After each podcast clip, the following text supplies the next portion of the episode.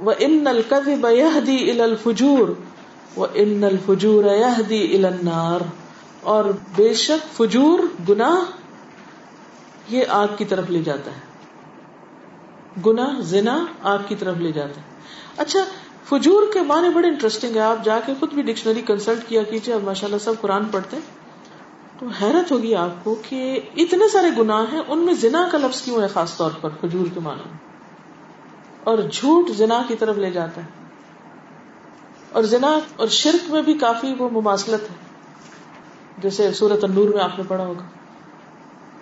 اس کی وجہ یہ ہے کہ زنا بھی انسانوں سے چھپ کے کیا جاتا ہے نا۔ چھپی دوستی ہو چھپا یہ غلط کام ہو۔ تو کسی بھی چیز کو جب چھپانا پڑتا ہے تو اس پہ جھوٹ پہ جھوٹ بولنے پڑتے ہیں۔ اب جو لڑکی بے راہ ہوگی اس کو گھر سے نکلنے کے لیے کیا بولنا پڑے گا؟ جھوٹ بولنا پڑے گا۔ یعنی کوئی شخص زنا تک پہنچ نہیں سکتا اگر وہ جھوٹا نہ ہو۔ لازمن اسے کہیں نہ کہیں جھوٹ بولنا پڑے۔ گا کہاں جا رہے؟ کیا کر رہے ہو؟ کس کا فون آیا؟ کس سے باتیں کر رہے ہو؟ اور مثلاً خرابیاں تو چھوٹی چیز سے شروع ہوتی ہے نا۔ اب وہ چھوٹی سی چیز جب کوئی پکڑے گا کہ اچھا بھائی یہ کیا کر رہے ہو تم؟ یہ کیا ہے؟ تو فوراً چھپا کے کیا کہے گا؟ سچ بولے گا؟ بتا دے گا؟ نہیں۔ جھوٹ بولے گا۔ پھر اس سے اگلے درجے پہ اور جھوٹ بولے گا۔ پھر اور جھوٹ بولے گا۔ زنا کا راستہ سارا جھوٹ پر مبنی کوئی سچا ہو تو اس برائی میں پڑ ہی نہیں سکتا۔ ایک شخص جس نے آ کر آپ کو بہت ساری اپنی خرابیوں کا ذکر کیا، آپ نے اس کو کیا نسخہ بتایا؟ کیا چھوڑ دو؟ بس جھوٹ چھوڑ دو۔ سب کچھ چھوڑ جائے گا۔ اس سے پتہ یہ چلتا ہے کہ اگر انسان جھوٹ چھوڑ دے تو باقی گنا خود بخود گر پڑتے ہیں۔ یعنی ان کو کوئی سپورٹ ہی نہیں ملتی۔ تو جھوٹ ایک ایسا پلر ہے کہ جس کے ساتھ اور بہت سی برائیاں چمٹی ہوئی ہیں۔ خود بخود آ جاتی ہیں۔ وہ ان الفجور النار۔ وہ بظاہر دیکھنے میں تو بڑا اٹریکٹو ہے یہ سب کچھ، لیکن ٹھکانا پھر آگ ہے۔ وہ ان رج اور بے شک آدمی البتہ جھوٹ بولتا رہتا ہے۔ یہاں تک کہ اللہ کے نزدیک جھوٹا لکھ دیا جاتا ہے۔ ٹھپا لگ جاتا ہے کہ یہ جھوٹا ہے۔ اور یہ بتائیے کہ جس کو جھوٹا لکھ دیا جائے، پھر اس کا انجام کیا ہوگا؟ اس کا ٹھکانا کیا ہوگا؟ اس کے ایمان کی کیا خیر ہوگی؟ کیونکہ مومن جھوٹا نہیں ہو سکتا، جھوٹ نہیں بول سکتا۔ ایک اور حدیث میں آتا ہے کہ نبی صلی اللہ علیہ وسلم نے فرمایا علیہ کم سچائی کو اپنے اوپر لازم کر لو، پکڑ لو، تھام لو۔ ہاتھ سے نہ جانے دو۔ مسرد احمد کی ایک روایت میں آتا ہے، نبی صلی اللہ علیہ وسلم نے فرمایا، لا يجتمع الايمان والكفر في قلب امرئ ولا يجتمع الصدق والكذب جميعا ولا تجتمع الخيانة والأمانة جميعا آپ نے فرمایا کہ ایک آدمی کے دل میں ایمان اور کفر جمع نہیں ہو سکتے۔ کفر آئے گا تو ایمان نکل جائے گا۔ وہ ایک دوسرے کی ضد ہیں، کٹھے رہ نہیں سکتے۔ جھوٹ اور سچ ایک جگہ کٹھے نہیں رہ سکتے۔ ان دونوں کی بھی آپس میں لڑائی ہے۔ سچ آئے گا تو جھوٹ نکل جائے گا۔ اور خیانت اور امانت ایک جگہ نہیں رہ سکتے۔ بالکل ہی اپوزٹ ایک دوسرے کے۔ آپ نے یہ بھی فرمایا کہ شک والی چیز کو چھوڑ کر بغیر شک کی چیزوں کو اختیار کرو۔ کیونکہ فی قلوب ہی مرد ان کیا ہے؟ شک۔ تو شک والی چیزوں کو چھوڑ دو۔ وہ چیزیں جو دل میں شک پیدا کرے سچائی میں اطمینان ہے۔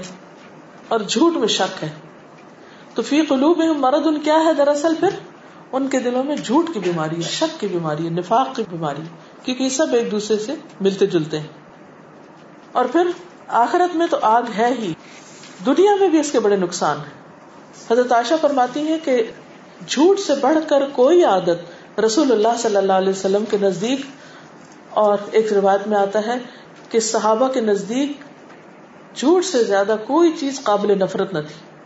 سب سے زیادہ جس چیز سے وہ نفرت کرتے تھے، بغض رکھتے تھے، وہ جھوٹ تھی۔ اور کوئی شخص آپ کے سامنے جھوٹ بولتا تو آپ کا رویہ اس کے بارے میں بدلا رہتا، حتیٰ کہ معلوم ہو جاتا کہ اس نے توبہ کر لی۔ یعنی جس شخص کے بارے میں آپ کو پتا چل جاتا کہ اس نے جھوٹ بولا تو آپ کا اس سے رویہ اور معاملہ ہی بدل جاتا۔ اور آج لوگ کیا چاہتے ہیں کہ جھوٹ بول کر دوسروں کو خوش کر دیں؟ اس دور میں بھی منافقین جھوٹ بول کر نبی صلی اللہ علیہ وسلم کو خوش کرنا چاہتے تھے۔ یا يعتذرون إليكم إذا رجعتم إليهم قل لا تعتذروا قد نبأنا الله من أخباركم وسيرى الله عملكم ورسوله جب آپ واپس آئیں گے غزوہ تبوک سے تو یہ لوگ آپ کے پاس معذرت کرنے آ جائیں گے، عذر پیش کریں گے، جھوٹے بہانے گڑیں گے۔ ان سے کہہ دو جھوٹے بہانے مت گڑو لا تعتذروا۔ قد نبأنا الله من أخباركم اللہ نے ہمیں تمہارے بارے میں سب کچھ بتا دیا ہے۔ آئندہ کے لیے اللہ کیا دیکھے گا؟ تمہاری باتیں نہیں سنے گا۔ وسا اللہ عمل اللہ تمہارا عمل دیکھے گا وہ رسول اور اس کا رسول بھی تمہارے عمل کو دیکھے گا۔ تب تم پہ اعتبار ہوگا، تب پتا چلے گا کہ تم نے توبہ کر لی۔ اور جھوٹ اور منافقت سے باہر آ گئے۔ اب آپ دیکھیے کہ آج کل بھی کیا ہوتا ہے؟ آج کل بھی ہوتا ہی ہے نا کہ جب ہم کوئی کام نہیں کرنا چاہتے دین کا ہو دنیا کا، تو عام طور پر ہم سچی بات تھوڑی بتاتے ہیں۔ کیا بتاتے وہ بہانا کر دیتے اس کا نام بہانا رکھا ہوا ہے، حالانکہ ہوتا وہ جھوٹ ہے۔ بات وہ نہیں ہوتی، بات کچھ اور ہوتی ہے۔ اور ہم کوئی اور کچھ بنا رہے ہوتے ہیں۔ اور ہمیں خود بھی نہیں پتا ہوتا ہم کیا کر رہے ہیں۔ وما یہ شروع احساس ہی نہیں ہوتا کہ کیا کر رہے ہیں۔ اپنی غلطی بھی خود نظر نہیں آتی۔ اور پھر اپنے آپ کو بڑا اسمارٹ سمجھتے ہیں۔ وہ بڑے عقل مند ہیں۔ کہ ہم دوسروں کو دھوکا دے سکتے ہیں دوسروں کو بے وقوف بنا سکتے ہیں۔ اور پھر ہنستے ہیں ان پر۔ ایسے لوگوں پر کون ہنستا ہے پھر؟ اللہ اللہ ان پہ ہنستا ہے۔ اور پھر آپ دیکھیے کہ صرف یادی النار ہی نہیں، بلکہ نبی صلی اللہ علیہ وسلم نے میراج پر کیا دیکھا تھا اور ایک خواب میں کیا دیکھا تھا کہ جھوٹے شخص کا کیا انجام ہو رہا ہے۔ اس کے باچھے کاٹی جا رہی ہیں۔ نبی صلی اللہ علیہ وسلم نے فرمایا، میرے پاس گزشتہ رات خواب میں دو آدمی آئے۔ انہوں نے کہا کہ جسے آپ نے دیکھا ہے کہ اس کا جبڑا چیرا جا رہا تھا، وہ بڑا ہی جھوٹا تھا۔ جو ایک جھوٹی بات کو لیتا اور ساری دنیا میں پھیلا دیتا۔ آج کل آپ دیکھیں، اخبار کیا کر رہے ہیں؟ میڈیا کیا کر رہا ہے؟ قیامت تک اس کو یہی سزا ملتی رہے گی اس کا منہ کاٹا جاتا رہے گا، کاٹا جاتا رہے گا۔ قیامت تک، پھر قیامت کے دن جب فیصلہ ہوگا، تو پھر اگلی سزا شروع ہوگی۔ اور مزاق میں بھی جھوٹ بولنے سے منع کیا گیا۔ لوگ پہلے جھوٹ بول لیتے ہیں، پھر جب کوئی بتائے کہ یہ غلط بات ہے تو وہ کہتے ہیں، نہیں نہیں کڈنگ صرف ایسا مزاق کر رہے تھے۔ تو جھوٹے مزاق کی گنجائش نہیں، ٹھیک ہے، آپ کسی کو ہنسانا چاہیں تو سچی بات سے بھی ہنسا سکتے ہیں۔ سچ بول کے بھی آپ دوسرے کا دل خوش کر سکتے ہیں۔ تو یہ تو تھا حدیث کا مفہوم۔ اب میں آپ سے جاننا چاہوں گی کہ اس میں ہم نے عمل کی کون سی باتیں سیکھی ہیں۔ ہاتھ کھڑا کیجیے اور بتائیے۔ اور عملی زندگی سے مثالیں دیجیے آپ بتائیے۔ سب سے پہلے تو ہمیں نماز میں جو ہم سستی کرتے ہیں جی ہاں۔ سب سے پہلے تو اپنی نماز میں سستی کی عادت کو دور کرنا ہے۔ اگر فجر پہ نہیں اٹھتے تو پھر اپنا فیصلہ خود کر لیجیے کہ کون ہے ہم۔ اور آج کل سردیوں کی راتوں میں اور مومن کے لیے تو سردی ہو یا گرمی۔ ایک ہی چیز۔ اس نے تو اللہ کی اطاعت میں اٹھنا ہے۔ الارم ملتے ہیں آج کل؟ جی؟ موبائل میں بھی ہیں۔ دوائی کے لیے الارم لگاتے ہیں؟ کہیں جانا ہو تو لکھتے ہیں؟ ایک دوسرے کو یاد کراتے ہیں؟ بچے کو اسکول جانا تو اٹھاتے ہیں؟ چاہے رات دو بجے شادی سے واپس آئے اٹھاتے ہیں؟ اٹھاتے ہیں نا؟ کیونکہ آپ کی کمٹمنٹ ہے۔ جاب پہ جاتے آپ یہ کہہ کہ انہیں فون کروا دیں ایک کہ وہ رات شادی پہ گئے ہوئے تھے، آج نہیں آ سکتے کام پہ۔ کیا کریں گے؟ نتیجہ پتا ہے نا کیا ہوگا؟ دو چار دفعہ ہفتے میں ایسا کر لیں۔ پتا ہے دنیا کے سارے فائدے چلے جائیں گے۔ کہیں اور پہنچا دیا جائے گا۔ اٹھتے ہیں، ہر قیمت پہ اٹھتے ہیں۔ تو یہ ڈر نہیں لگتا کہ مرنے کے بعد کہیں اور پہنچا دیے جائیں گے؟ جس غلط فہمی اور خوش فہمی میں مبتلا ہے کہ جنت مل جائے گی، کہیں ایسا نہ ہو کہ وہ اس سے کہیں اور دور پھینک دیے جائیں۔ آخر ہمارے پاس کیا جواز ہے؟ کوئی جواز نہیں تو پہلی علامت ہے سچ بولنے کی عمل کی سچائی کی۔ اور عمل کی کیا بات؟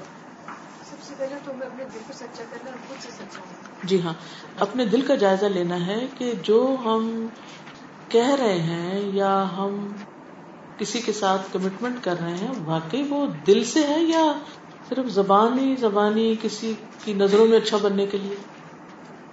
اور ٹھیک ہے یعنی دل زبان جوارح یعنی ہمارے لمس جو ہیں سارے ایک دوسرے کے ساتھ کوآڈینیٹ کرتے ہوں اور ایک ہی رستے پر ایک دوسرے کے خلاف نہ ہو اور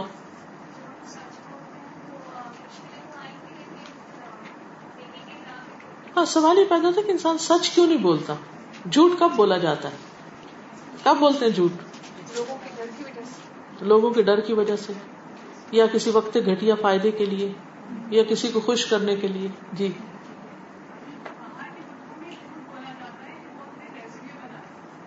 جی ہاں۔ ریزیو میں بھی جھوٹ بولتے ہیں۔ جو آرٹیکل آپ نے نہیں لکھا، کسی اور نے لکھا، وہ آپ اپنے نام لگا لیتے ہیں۔ اور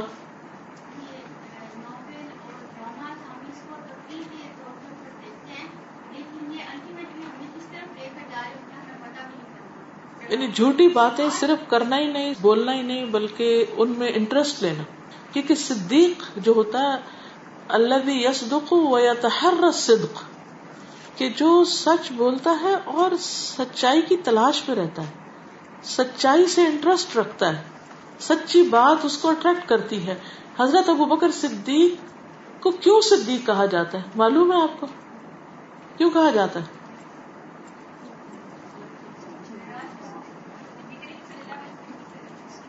نبی صلی اللہ علیہ وسلم کو نبوت سے پہلے بھی جانتے تھے۔ ان کی صداقت کا ان کو یقین تھا کہ بالکل سچ بولتے ہیں۔ سب سے پہلے ایمان لے آئے جو ہی انہوں نے سنا آپ کے بارے میں کہ یہ جھوٹ نہیں بولتے۔ جو کہہ رہے ہیں سچ کہہ رہے ہیں، یہ ٹھیک کہہ رہے ہیں اور میں ان کے ساتھ ہوں۔ پھر جب آپ معراج پہ گئے تو بڑے بڑے لوگوں کے اندر ایک خیال گزر گیا ہے از اٹ پاسبل یہ ایسا ہو سکتا ہے؟ کہ آپ آسمانوں پہ گئے ہو۔ ان کے دل میں شک آ گیا۔ ہلا مارے گئے اس وقت بھی۔ اس ٹیسٹ میں بھی بہت سے لوگ۔ لیکن حضرت ابو بکر صدیق کے لیے کوئی پرابلم ہی نہیں تھی۔ انہوں نے کہا کہ اس سے بھی زیادہ وہ کہتے ہیں کہ میرے پاس آسمان سے فرشتہ آتا ہے۔ اگر میں اس کو سچ مانتے تھے، اگر یہ آسمان پہ چلے گئے تو اس ماننے میں کیا مشکل ہے؟ آج آپ دیکھیں کہ ہم قرآن اور سنت کی باتوں کو کیا اسی طرح مانتے جو ابو بکر کا درجہ کوئی آیت آتی ہے تو ہم کہتے اچھا یہ کس طرح ہوا ہوگا؟ یا کیسے پاسبل ہے؟ ایسا کیوں ہو گیا؟ کیا یہ ممکن ہے؟ نو اس کو تو عقل ہی نہیں مانتی۔ عقل میں پرکھ پرکھ کی چیزوں کو دیکھتے رہتے ہیں۔ حالانکہ سچے لوگوں کی پہلی پہچان کے اللہ دین یؤمنون بالغیب۔ جو غیب سے خبر آئی، محمد صلی اللہ علیہ وسلم نے بتائی، وہ کہتے ہیں بالکل سچ ہے۔ ہماری عقل میں چھوٹی سی حقیر عقل میں سماتی ہے یا نہیں؟ سچ ہے یہ بالکل۔ دو لفظ ہم پڑھ لکھ جاتے ہیں نا۔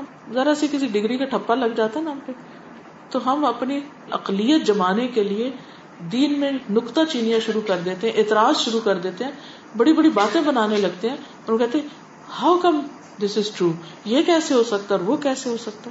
ہے اپنے آپ کو سمجھتے کیا ہے جس رب نے سات آسمان اور زمینیں بنائی اور اس کی کائنات کی وسط کی کوئی حد ہی نہیں جس تک ہم پہنچے۔ اور اب تو یہ ساری چیزیں کہیں سے بھی دیکھنا اور ناسا کی ویب سائٹ پہ چلے جائیں۔ ایسی ایسی پکچر دیکھنے کو آپ کو ملے گی کاسموس کی اور آسمان کی اور ستاروں کی اور کس کس دنیا کی۔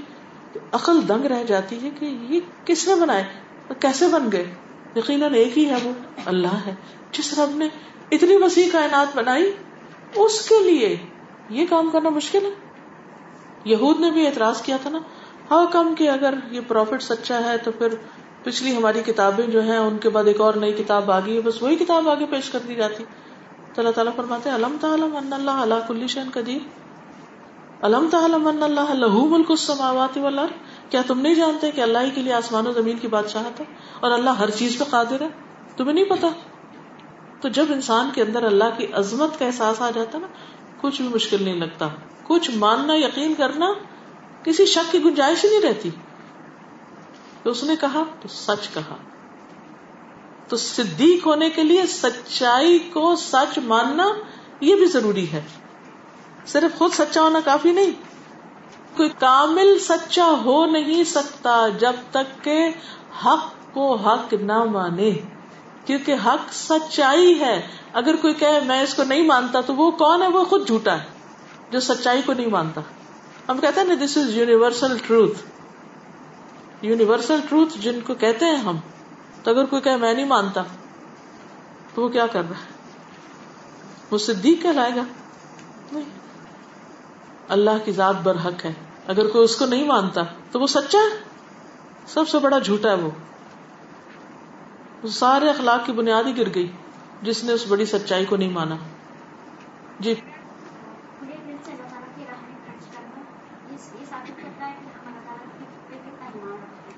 قربانی کی سطح پر دین کو لینا اللہ کے راستے میں جان مال لگانا یہ ہماری سچائی کی علامات ہے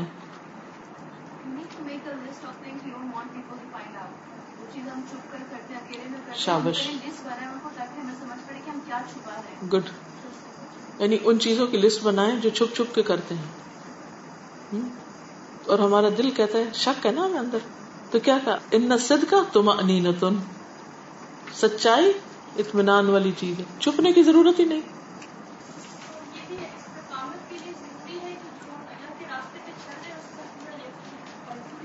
بالکل۔ استقامت کے لیے ضروری ہے کہ اللہ کے راستے پہ جو چل رہے ہیں ہم، اس پر پورا یقین ہو۔ شک کے بغیر تکبر نہ آئے۔ کیونکہ تکبر بھی جھوٹ ہے نا۔ ہم اپنے آپ کو وہ سمجھ رہے جو ہے ہی نہیں۔ معاملات میں امانت صداقت وعدہ پورا کرنا یہ کس حد تک ہے؟ اس کو بھی دیکھنا۔ ہاں۔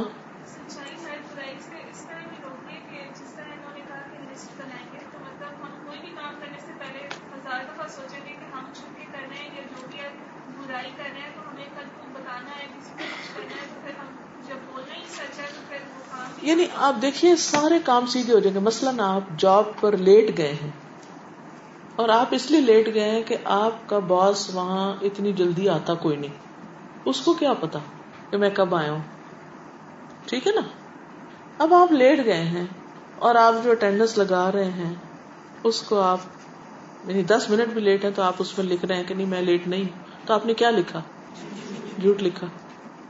اب آپ کو چونکہ سچ لکھنا ہے، اس لیے آپ کیا کریں گے؟ ٹائم پر جائیں گے۔ یاد ہی للبر۔ اصلاح ہو گئی نا آپ کی؟ سچائی اصلاح بھی ہے نا؟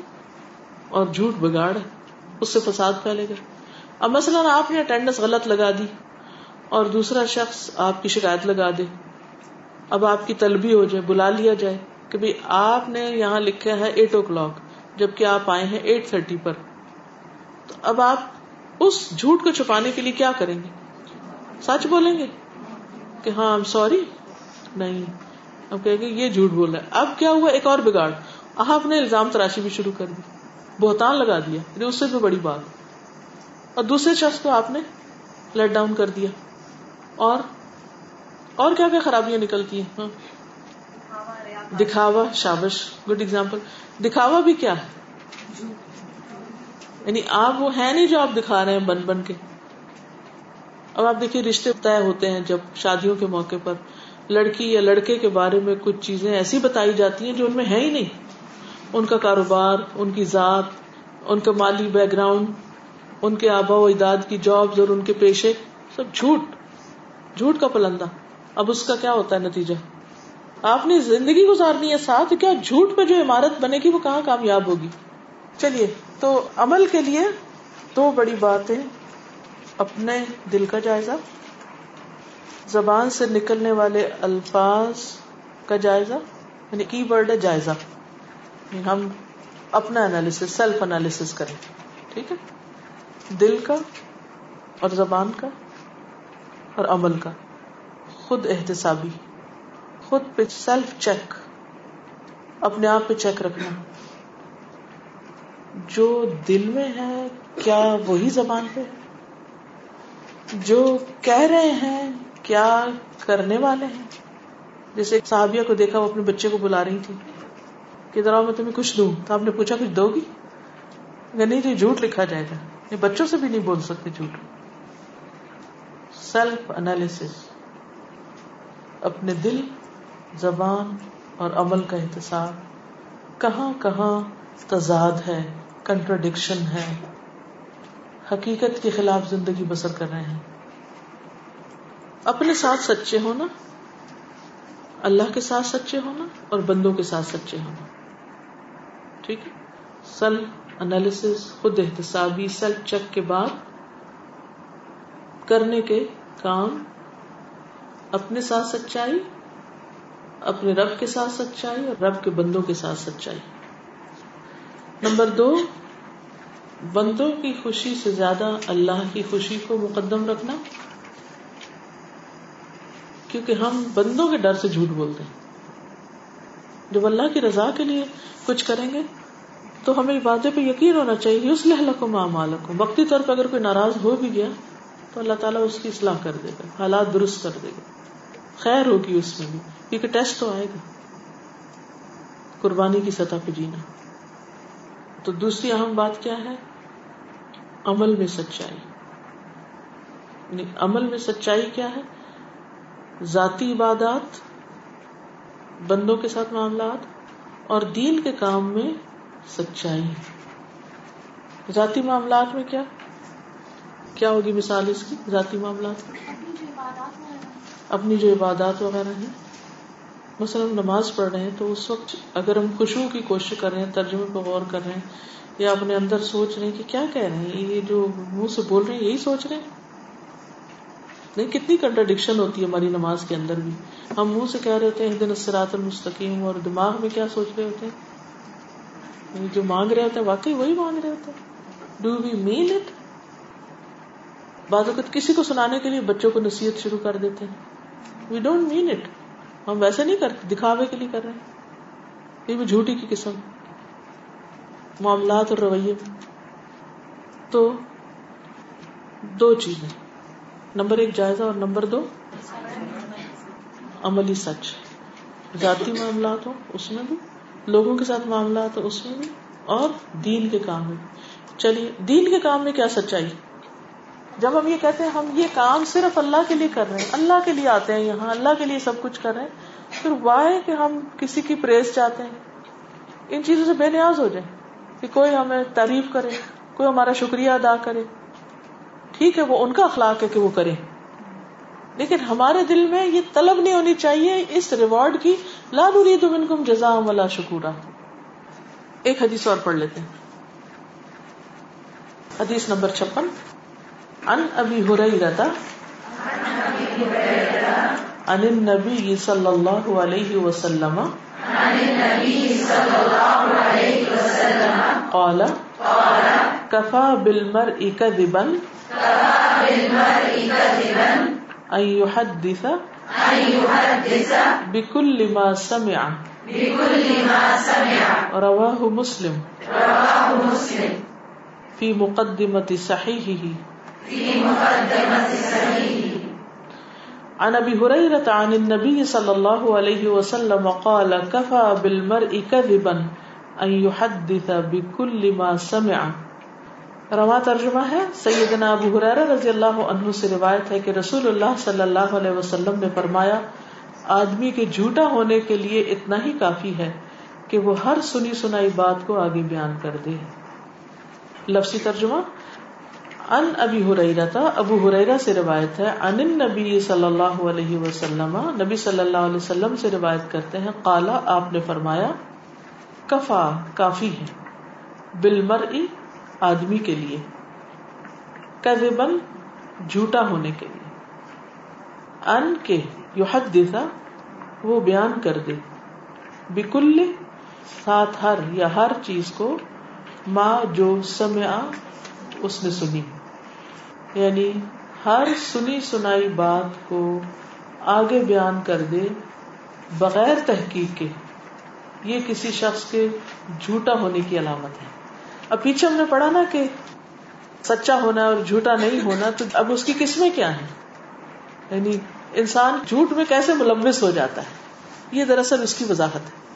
تو جھوٹ کی ایک قسم یہ ہے کہ انسان کوئی بات سنتا ہے اور اس پہ غور نہیں کرتا، اس کی تحقیق نہیں کرتا، فوراً آگے اس کو بتا دیتا ہے۔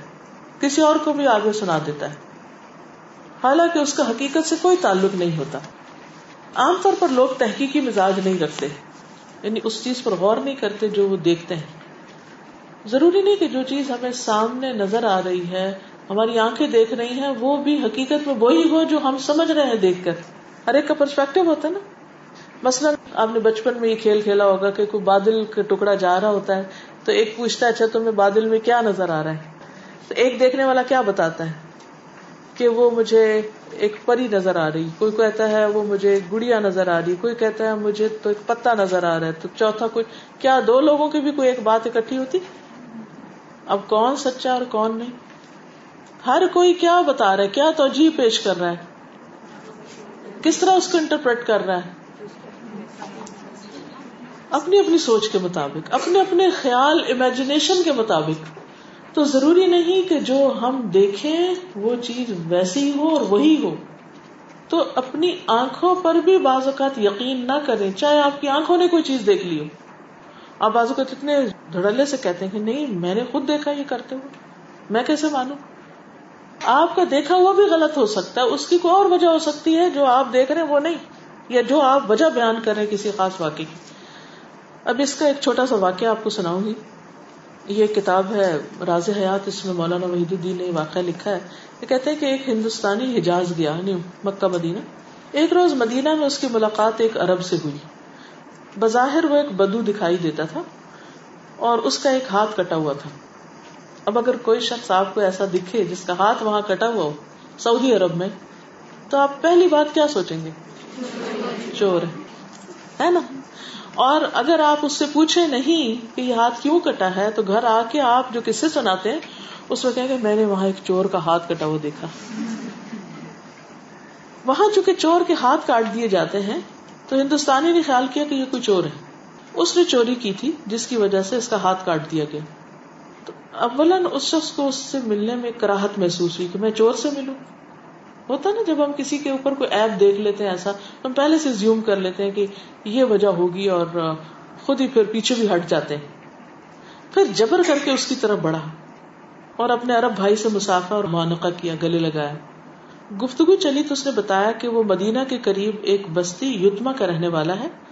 اس کے پاس کافی زمینیں ہیں جہاں تیئیس مکائن یعنی ٹیوب ویل لگے ہوئے ہیں۔ اس کے کھیتوں کی پیداوار بہت بڑی مقدار میں روزانہ مدینہ کے بازار میں آتی ہے۔ بہت امیر شخص ہے۔ یعنی جس کے صرف تیئیس ٹیوب ویل ہو پانی نکالنے والے، تو اس سے جو پانی نکلتا ہوگا، وہ کتنی بڑی مقدار میں زمینوں کو سیراب کرتا ہوگا، اسے کیا کیا نہیں اگتا ہوگا؟ اور مدینہ کے بازاروں میں روز آتا ہے، تو اس کو چوری کی تو ضرورت نہیں ہوگی۔ پھر اس کے ہاتھ کٹنے کا ذکر ہوا، کیونکہ تجسس ہوتا نا کہ کیا ہو؟ اس نے بتایا کہ انیس سو اڑتالیس میں فلسطین کے معاملے میں اربوں اور یہودیوں میں جو لڑائی ہوئی، وہ اس میں شریک تھا۔ اس کے بازو میں چھ گولیاں لگی اس کے بعد وہ عرصے تک ہسپتال میں رہا، وہاں ڈاکٹروں نے ناگزیر سمجھ کر اس کا ایک ہاتھ کاٹ دیا، تاکہ پورے بازو کو متاثر ہونے سے بچایا جا سکے۔ یہ ایک مثال ہے، جس سے اندازہ ہوتا ہے کہ ناقص معلومات کی وجہ سے کس طرح ایک بات کسی کے ذہن میں کچھ سے کچھ بن جاتی۔ ہے یعنی جب ادھوری معلومات ہوتی، پوری بات نہیں پتا ہوتی، مذکورہ عرب کو ایک شخص نے ناواقفیت کی بنا پر چور سمجھ لیا۔ حالانکہ وہ ایک مجاہد تھا اور ایک تاجر آدمی تھا۔ وہ دوسروں کو دینے والا تھا، نہ کہ ان سے لینے والا۔ وہ ایک کارآمد شخص تھا، نہ کہ چور۔ ہر آدمی کے اوپر فرض کے درجے میں ضروری ہے کہ وہ کسی دوسرے شخص کے بارے میں رائے قائم کرنے میں جلدی نہ کرے۔ کیونکہ اس میں ہم اپنی اسمارٹنیس ظاہر کرنا چاہتے ہیں کہ ہم اتنے انٹیلیجنٹ ہیں کہ ہمیں تو فوراً ہی پتا چل جاتا ہے کہ اگلے کے دل میں کیا ہے۔ جب بھی اس کے سامنے کوئی بات آئے تو اس کی پوری تحقیق کرے۔ تحقیق سے پہلے ہرگز اس کے بارے میں اپنی زبان نہ کھولے۔ اگر کسی شخص کے پاس تحقیق کرنے کا وقت نہیں ٹائم نہیں ہے آپ کے پاس اتنا، یا سامان نہیں، کوئی آلات نہیں کہ آپ تحقیق کر سکیں انویسٹیگیٹ کر سکیں، تو اس کے لیے دوسرا راستہ کیا ہے؟ خاموشی۔ تو اس کے لیے دوسرا راستہ یہ کہ وہ اس معاملے میں چپ رہے، اپنا اوپین نہ دے۔ نہ یہ کہ ناقص معلومات کے تحت اس کے بارے میں بولنے لگے۔ اس دنیا میں چپ رہنا بھی اتنا ہی ضروری ہے جتنا کہ بولنا ضروری کیونکہ انسان کس میں لکھ لیا جائے گا اگر وہ بغیر تحقیق کے بولے گا؟ جھوٹوں میں۔ تو کیا ہم چاہیں گے کہ قیامت کے دن ہمارا نام ہے امال؟ جھوٹوں میں اور ہم جھوٹوں میں کھڑے ہوں۔ انا لے راجو یعنی کبھی اگر دنیا میں آپ کو بتایا جائے یہ جھوٹوں کا گروہ اور یہ سچے لوگوں کا اور آپ چلے جھوٹوں میں کھڑے ہو جائیں، کیا دل پہ گزرے گی اس وقت؟ کیا کیفیت ہوگی؟ سوچیے ذرا۔ خاندان میں کوئی برا کر لے تو ہمارا دل نہیں چاہتا کہ ہم بتائیں کسی کو کہ یہ ہمارا رشتے دار ہے۔ چھپاتے ہیں کہ نہیں؟ کوئی چوری میں پکڑا جائے کوئی کسی اور چیز میں تو لوگ اس کو ڈسون کر دیتے ہیں۔ خون کے رشتے کاٹ کے بیٹھ جاتے ہیں۔ تو کہاں یہ کہ انسان خود ان لوگوں میں شامل ہو جائے۔ اسی طرح انہوں نے اسی کے ساتھ ہی ایک اور صفحے پہ لکھا ہوا ہے کہ جب اندرا گاندھی کو مارا گیا تھا تو اس وقت دہلی میں خبر عام ہو گئی تھی کہ پانی میں زہر ملا دیے گئے۔ وہ کہتے ہیں، میں رات کو سویا ہوا تھا تو ٹیلی فون کی گھنٹی بجی گی رات گیارہ بجے کہ دہلی میں پانی میں زہر ملا دیے گئے تو اس لیے پانی استعمال نہ کریں۔ کہتے تھوڑی دیر بعد ایک اور فون آیا، اس نے بھی یہی کہا۔ تھوڑے بعد دروازہ کھٹکا، باہر لوگ کھڑے تھے کافی سارے۔ پھر مسجدوں میں اعلان ہونے لگے کہ خبر ملی ہے کہ پانی میں زہر ملا دیا گیا تو کوئی شخص پانی استعمال نہ کرے۔ کہتے دو گھنٹے تک یہی ہنگامہ جاری رہا۔ نیند خراب اور لوگ ایک کے بعد ایک ایک کے بعد ایک یہی بات کیے چلے جا رہے ہیں۔ کہتے ہیں کہ پھر ہم نے کیا کیا تحقیق کے لیے؟ فوری طور پہ ریڈیو کھولا۔ بارہ بجے اور ایک بجے رات کو دہلی سے نشر ہونے والا پروگرام سنا۔ دونوں بار ریڈیو نے واضح لفظوں میں بتایا کہ یہ افواہ بالکل غلط ہے۔ اس میں کوئی سچ نہیں کہ پانی میں زہر ملایا گیا۔ پھر سرکاری طور پہ باقاعدہ ٹیسٹ کیے گئے پانی اور پانی مکمل طور پہ درست پایا گیا۔ کہتے پھر ہم نے دہلی پولیس کو نمبر ایک سو پر فون کیا۔ انہوں نے کہا یہ بالکل غلط بات ہے اور کوئی خرابی نہیں۔ دو نومبر کی صبح کو اخبارات دیکھے تو پہلے ہی سفر پر دہلی میونسپل کمشنر کا بیان موجود تھا کہ دہلی میں نل کا پانی بالکل درست ہے۔ بار بار ٹیسٹ لیا گیا ہے۔ کسی طرح کسی زہر کی کوئی آمیزش نہیں۔ اور وہ کہتے ہیں کہ اکتیس اکتوبر سے ہی پانی کے فلٹریشن پلانٹ پہ سخت انتظامات کر کے حفاظتی پہرا بٹھا دیا گیا تھا۔ لیکن اب آپ دیکھیے کہ ایک جھوٹ کہاں تک پھیلا کہ مسجدوں کے اسپیکر سے اعلان ہونے لگے۔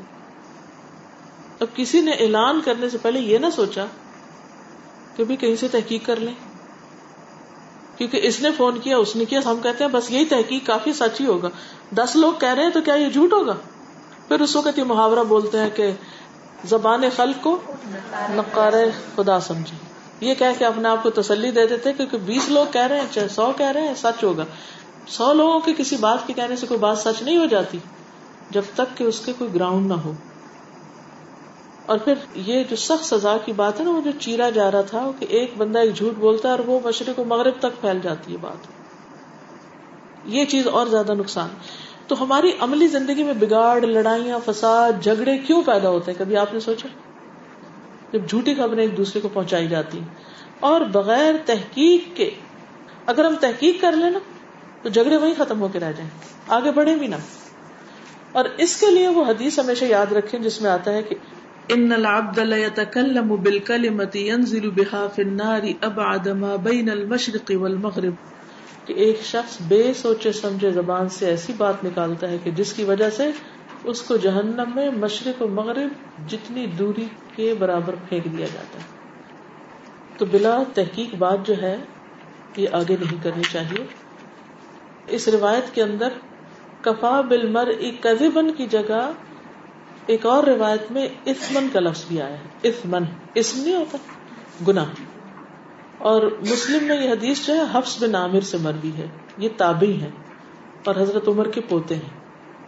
تو حدیث میں آتا ہے کہ آدمی کے گناگار ہونے کے لیے، یہاں تھا نا جھوٹا ہونے کے لیے گناگار ہونے کے لیے یہی کافی ہے کہ وہ ہر سنی سنائی بات کو بیان کر دے۔ اور ابن وحب کہتے ہیں کہ مجھ سے امام مالک نے فرمایا، اس بات کو جان لو کہ جو شخص ہر سنی سنائی بات کو بیان کر دے وہ غلطی سے محفوظ نہیں ہو سکتا اور ایسا شخص کبھی امام نہیں بن سکتا۔ لوگ اس پہ اعتبار نہیں کرتے۔ لوگ اس کو فالو نہیں کرتے۔ اس حال میں کہ وہ ہر سنی سنائی بات کو آگے بتا دے۔ دیکھیے کہ بہت ساری باتیں ہوتی کیوں ہیں؟ اور افسوس یہ کہ ٹیلی فون اور انٹرنیٹ اور اسکائپ اور ان سب چیزوں کی موجودگی میں ٹویٹر اور جھوٹ اور بہت جلدی پھیلتے ہیں۔ مثلاً ہم نے کوئی چھوٹی سی چیز دیکھی تحقیق نہیں کی فٹافٹ فون اٹھایا اور دس لوگوں کو آگے بتا دیا۔ وہ ایک ایکسائٹمنٹ ایک ہائپ کریٹ کرنے لگتے ہیں وہ بعد میں پتا چلتا او نو یہ تو ایسا نہیں تھا۔ پھر کہتے ہیں آپ کون تکزیب کرے اس کی؟ آپ کچھ کہنا چاہیں گے؟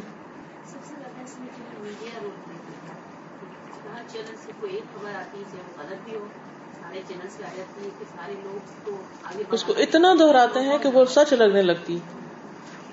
یعنی بہت سی جھوٹی باتیں صرف اس لیے مشہور ہو جاتی ہیں کیونکہ بہت سارے لوگ اس کو کر رہے ہوتے ہیں لوگ اس پر بے سوچے سمجھے اعتبار کر لیتے کیونکہ سب کہہ رہے ہیں اس لیے ہم بھی کہہ لیں۔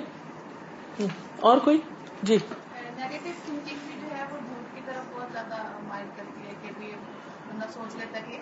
جی ہاں۔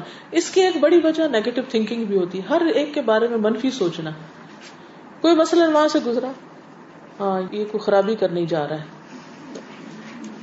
اور پھر کہیں خرابی ہوگی تو فوراً اس کے نام لے۔ میں نے دیکھ لیا تھا، وہ کوئی جا رہا تھا، اسی نے کیا۔ بھی ہو سکتا پہلے سے ہی وہاں کوئی اور موجود ہو۔ جھٹ پٹ فیصلہ کر کے کسی کے اوپر فتوا دے دینا اور الزام لگا دینا، اس سے بچنے کی ضرورت ہے۔ جی۔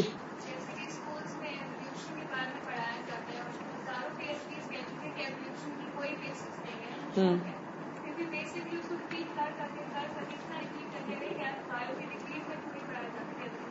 بالکل ہر لیول پہ پھر وہ پڑھایا بھی جاتا ہے نصاب میں سلیبس میں ہائپوتھس کی بنیاد پر مزن و مفروضات کی بنیاد پر باتیں اتنی زیادہ دہرائی جاتی ہیں کہ وہ سچ لگنے لگتی ہیں۔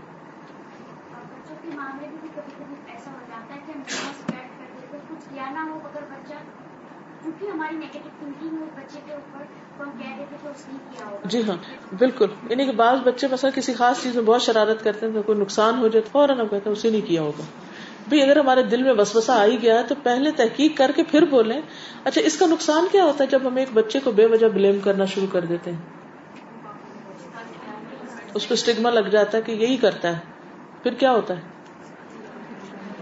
وہ نہ بھی ہو تو پھر وہ ویسا ہی بن جاتا ہے۔ تو اس کے بگاڑ میں ہم حصہ لیتے ہیں۔ جی آپ؟ میڈس پر الزام لگا دیتے کوئی چوری ہوئی نہیں چیز آگے سے پیچھے نہیں اسی نے لی ہوگی یہ چھپائی ہوگی کہیں کسی اور کو دے دی ہوگی۔ چاہے آپ کے بچے نے گلاس توڑا ہو تو آپ کو نہیں اس نے توڑا ہوگا۔ عموماً ہم جو کمزور ہوتے ہیں ان پہ نزلہ زیادہ گراتے ہیں کیونکہ انہوں نے کچھ کہنا نہیں ہوتا آگے سے۔ جی ہاں۔ صرف فیس ویلو کے اوپر بہت سی چیزیں کرتے ہیں جو کہ درست نہیں۔ مثلا کسی کو ذرا سا اچھا کام کرتے ہیں تو جنتی ہے۔ کسی کو ذرا سا کام غلط کرتے دیکھے تو جہنمی ہے۔ ذرا سی کوئی چیز ہمارے دین کی سمجھ کے خلاف ہوگی تو یہ گمراہ ہے۔ اور؟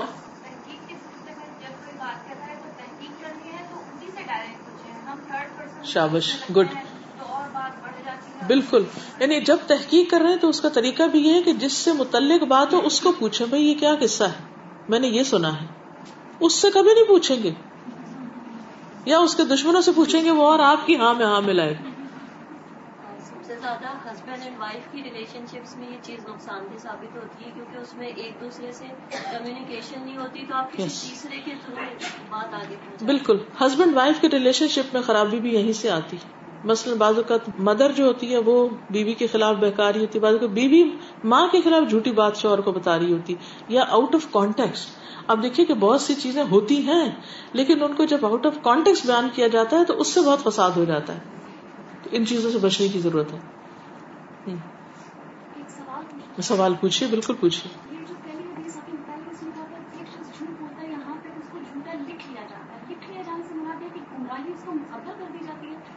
یعنی قیامت کے دن جو مختلف لوگ مختلف حال میں اٹھیں گے، ان کو جو ٹیگ ملیں گے یا وہ جیسے وہ نا جنت کے مختلف دروازے ہیں، تو اس میں سے کسی سے روزے دار داخل ہو رہے ہوں گے، کسی تو اسی طرح صدیق ایک ٹائٹل ہے، جیسے ابو بکر کو ملا اسی طرح مسلمہ کزاب ٹھیک ہے؟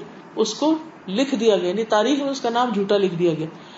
ہم جیسے عام لوگ جو چھوٹے موٹے اس طرح کے کام کرتے رہتے ہیں، وہ اگر کہیں لکھے نہ بھی جائیں تو بھی اللہ کے ہاں ان کا نام جو ہے لوگوں کی کیٹیگریز ہے نا گروپس میں، تو وہ جھوٹے لوگوں میں شامل کر دیے جاتے ہیں۔ اس کو ایک اور طرح بھی سمجھیے کہ ایک شخص کے اندر بہت سی خرابیاں ہیں، لیکن ایک خرابی بہت نمایاں ہے، تو وہ پھر اس گروپ کا حصہ بن جاتا ہے۔ اس کی پہچان وہ ہو جاتی ٹھیک ہے نا؟ جیسے کوئی چور ہے یا اس طرح کے ہم مزاج یا ایک کیریکٹر یا ایک طرح کے لوگ بھی پھر اکٹھے ہو جاتے ہیں اور وہ ان کے اندر اٹھائے جائیں۔ جیسے نماز نہ پڑھنے والا کس کے اندر اٹھایا جائے گا؟ فرون شداد اور قارون کے قیامت کے دن۔ وہ کیوں؟ ایک کے اندر تکبر تھا، اگر کسی نے تکبر کی وجہ سے نماز پڑھی تو؟ اس کی وجہ سے۔ پھر قارون کے اندر مال کی محبت تھی۔ شداد میں شاید جاہ کی محبت تھی، تو جو جس چیز کی محبت کی وجہ سے کوئی غلط کام کرتا ہے، تو پھر وہ قیامت کے دن انہیں کے ساتھ اٹھایا جائے گا۔ برے کا جھنڈا کس کے ہاتھ میں ہوگا؟ امر القیس کے ہاتھ میں۔ تو سب لوگ اپنے اپنے امام کے ساتھ آئیں گے، اپنے لیڈر کے ساتھ یا اپنے خاص گروپ کے اندر ہوں گے۔ زمرا سورت زمر پڑی ہے نا؟ کیا آتا ہے اس میں؟ وسیق الذین اتقوا ربهم الى الجنة زمرا۔ گروہ در گروہ، یہ فلاں کا گروہ جا رہی، فلاں کا جیسے فتح مکہ کا منظر آپ سامنے رکھے یہ فلاں قبیلہ جا رہی، فلاں کا جھنڈا، یہ فلاں کا ایسے ہی جنت میں بھی لوگ گروہوں کی شکل میں جا رہے ہوں گے، جو جس لیول کے، جس درجے کے، جس کیٹیگری کے، ہم مشرب، ہم مذاق، ہم خیال لوگ جو ہیں، وہ اس اس طرح کے ساتھ چلے جائیں گے۔ اور دنیا میں بھی یہی ہوتا ہے کہ جس کے اندر جس طرح کی خوبی یا خرابی ہوتی ہے نا، وہ اسی طرح کے گروہ بن جاتے ہیں تو وہ ادھر ٹھپا لگ جاتا ہے اس پہ دو بات کے ساتھ ساتھ ایک تو ایک قسم کی قیمت اور چھوٹی بھی ہو جاتی ہے دوسری بات بتا تھا کہ ہمارے دل میں کسی پہ خیر نہیں ہے اس لیے ہم اس کی برائی جو ہے بات پھیلا رہے ہیں جی ہاں۔ جب دل میں بدگمانی ہوتی ہے نا، بدگمانی سب سے جھوٹی بات ہے۔ وہ جو دل کا جھوٹ ہے نا، اس میں بدگمانی بھی آتی ہے۔ اجتنبو کثیر من الظن، ان بعد الظن اثم۔ بہت سے گمان گناہ ہیں۔ تو اللہ تعالیٰ ہمیں اس سے بچنے کی توفیق عطا فرمائے۔ کچھ کام آپ نے گھر میں کرنے، لکھ لیجیے۔ نمبر ایک، اس حدیث کی عربی دہرانی ہے۔ دونوں حدیثوں کی۔ کتنی بار دہرا سکتے ہیں؟ ہاں؟ جتنی دفعہ آپ کا دل کرے، میں نہیں کہتی۔ جب تک آپ رواں پڑھنے کے قابل ہو جائے اگر زبانیں یاد کر سکیں تو سونے پہ سہاگا۔ بہت ہی اچھا۔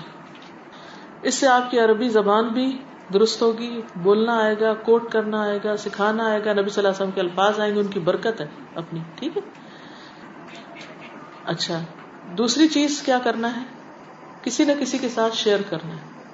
If you have Facebook if you have Twitter if you have telephone service if you have S M S service anything عربی میں لکھ سکتے ہیں، اردو میں لکھ سکتے ہیں، انگریزی میں لکھ سکتے ہیں، رومن میں لکھ سکتے ہیں، کسی نہ کسی کے ساتھ شیئر کریں. ٹھیک ہے؟ تیسری چیز، اپنی ذاتی رویے کا جائزہ لینا ہے. کہ کسی کو کوئی بات بتاتے وقت وہ بات اتنی ہی بتائی، اس کو بڑھا چڑھا کے تو نہیں بتایا؟ اچھا بڑھانا چڑھانا صرف الفاظ میں بڑھانا ہی نہیں ہوتا اسٹائل میں بھی بڑھا کے۔ کوئی حال نہیں۔ کچھ نہ پوچھو کیا دیکھا۔ حالانکہ بات کچھ بھی نہیں ہوتی۔ راہی کا پہاڑ بنا دیتے ہیں۔ اور جب انسان حقیقت ہے، کھودا پہاڑ، نکلا چوہا۔ بات کچھ بھی نہیں ہوتی۔ اس سے بھی پرہیز کرنا۔ جو جتنی بات ہے، بس اتنی ٹھیک ہے؟ اللہ کے ساتھ جو وعدے کیے ہیں، ان کو بھی سوچ کے لکھیں۔ بندوں کے ساتھ جو کرتے ہیں، اس کو بھی سوچیں۔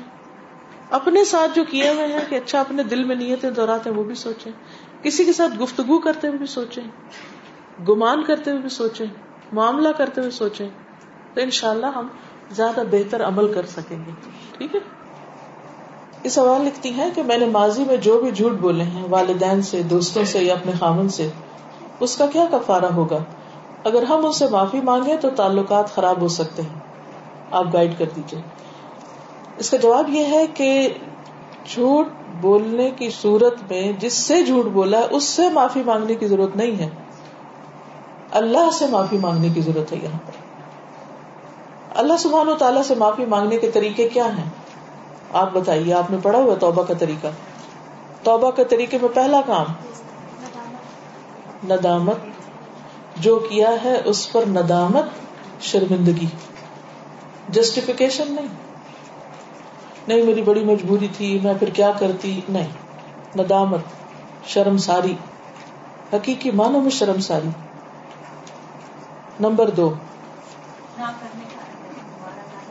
اس گناہ کو نہ کرنے کا عہد۔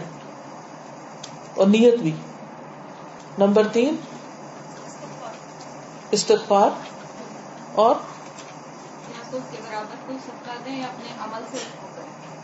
جی یعنی گناہ کے بعد کوئی نیکی کرے، تاکہ اس کا کفارہ ہو جائے۔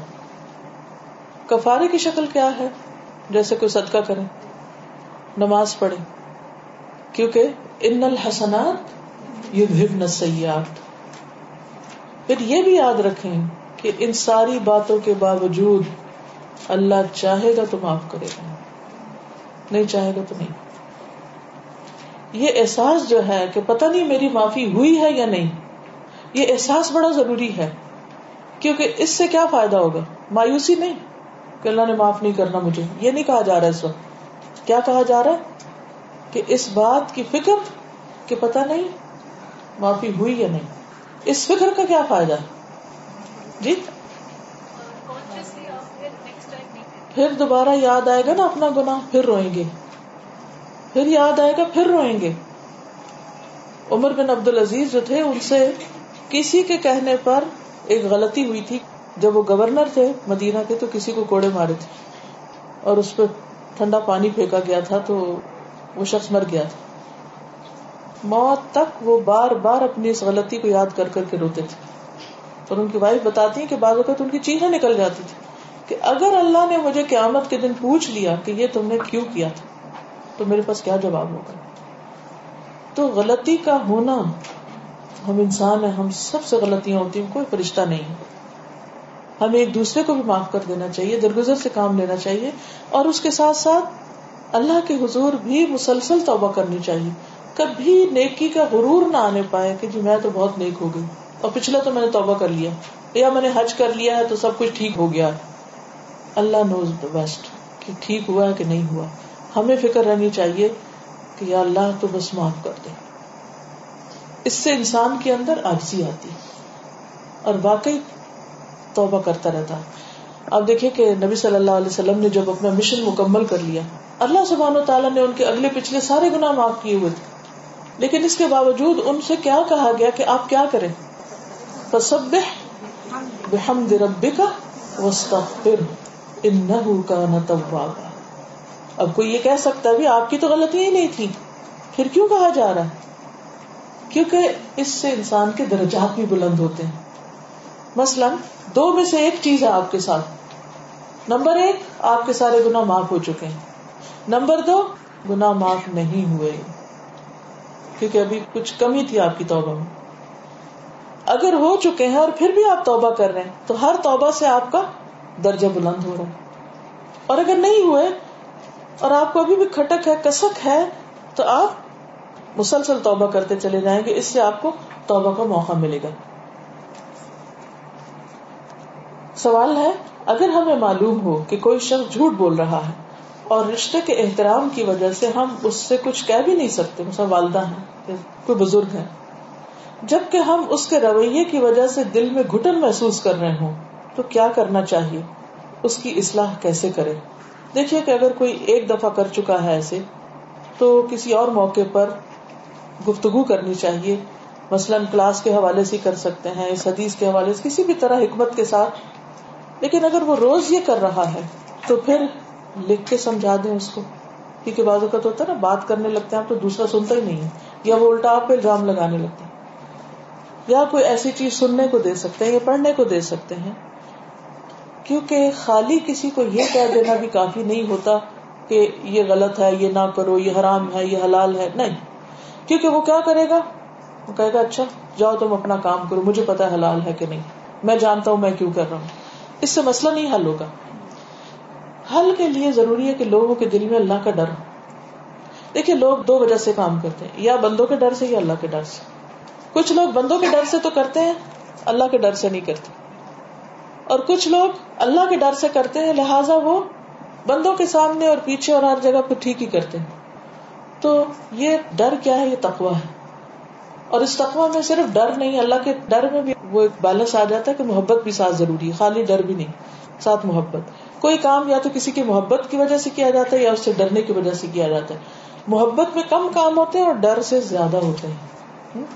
تو اس لیے کوشش یہ کرے کہ جو شخص غلطی کر رہا ہے اس کے لیے کوئی ایسا انتظام کرے کہ اس کے دل میں خدا کی محبت آئے، خدا کا ڈر آئے، تاکہ وہ آپ کی خاطر نہیں، اللہ کی خاطر غلط کام چھوڑ دے، چاہے جھوٹا یا کچھ اور ہے۔ ایک اور چیز جو وقتی طور پہ آپ کر سکتے ہیں، کہ جب آپ کو پتا ہے کہ ایک شخص جھوٹ بول رہا ہے، تو اس کے جھوٹ میں انٹرسٹ نہ لیں۔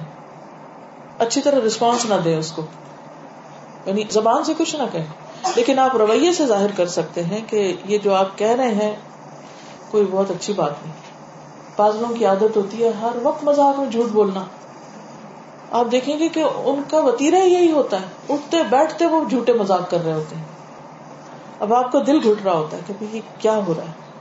کہاں اس کی اجازت؟ ہے ہی نہیں۔ تو اس صورت میں آپ ان کا ساتھ نہ دیں۔ کیونکہ مزید ان کو شے ملتی ہے جب آپ وہ ہنسانے کے لیے جھوٹ بولتے ہیں اور آپ ہنس رہے ہیں۔